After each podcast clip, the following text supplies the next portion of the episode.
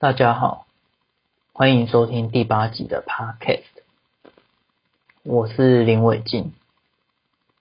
本集将会探讨《企业巨人脊椎》这本书中的人物解析，与我在职场实习中体会到的一些经过，想跟大家分享。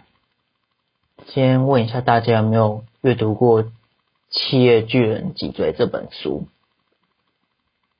对于书中的人物有没有特别喜欢哪一位，或是比较想模仿哪个人？如果有任何的想法，都欢迎跟我们一起讨论。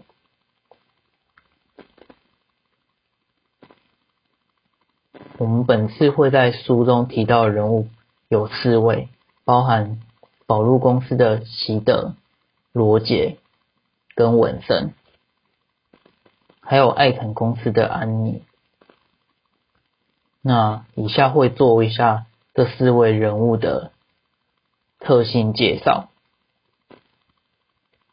习德的部分就是他是宝路公司的总经理，因此许多公司的决策都是由他就是独自完成，或是可能他下决定之后，底下的员工就需要听命于事。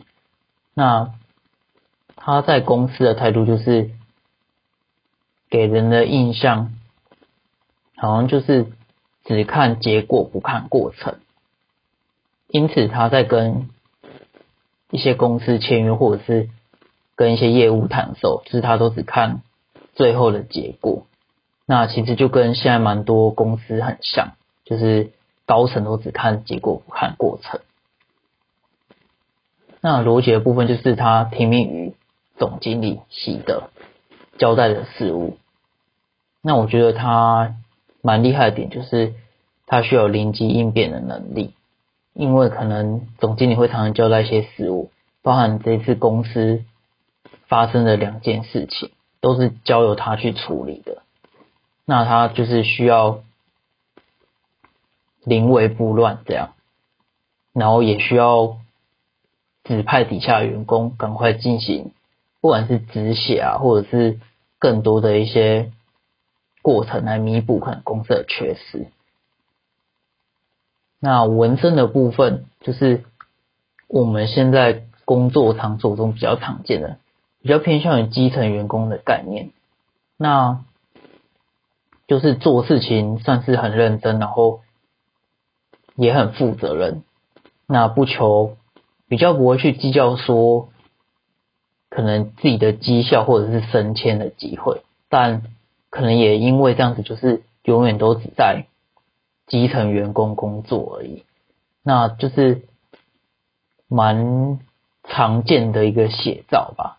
因为可能大家都只求工作稳定，而没有去太过于计较说会不会有升迁，或者是有更多的发展这样。那至于会提到安妮的部分，我们我是觉得安妮是一个非常厉害的人，因为她其实在书中就是对于宝路公司的推销上面，就是让艾肯公司赚了二十几万美金的净赚了二十几万美金，那公司就可以这样大赚钱。我觉得这其实。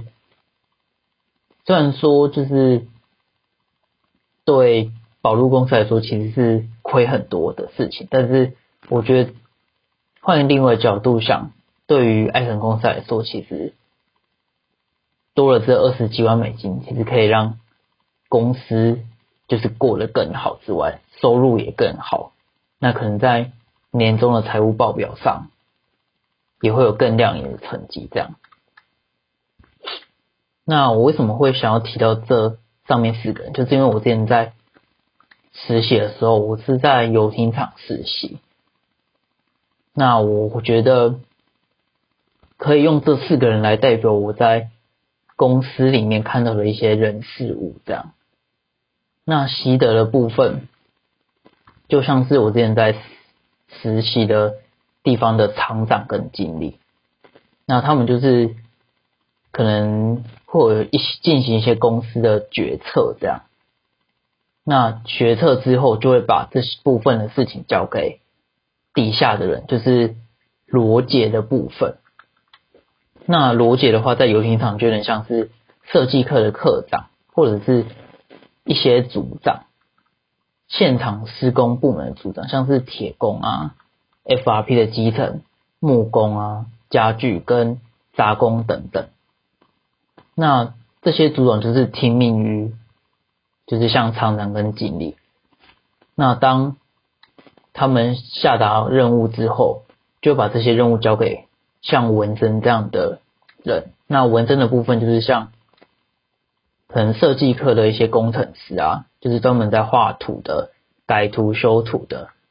那还有一些刚刚上面提到的各个分组，像是铁工、FRP 基层、木工、家具、打工等等的一些内部的组员，那他们就是需要听那个像罗杰。这样子的人，然后去进行一些内部的修改，或是更改，或是现场的一些施工等等。那至于安妮的部分，他就是业务嘛。那公司当时其实有蛮多国内或是国外的业务。那国内的部分就是可能贩售一些，可能像是一些。旅游团或者是一些套装行程这样，那国外的部分就是卖给一些国外的买家，像是美国的啊，或者是欧洲的一些厂家。那我就我所知，其实他们就是都很有商业头脑外，然后对于公司的产品也非常的了解。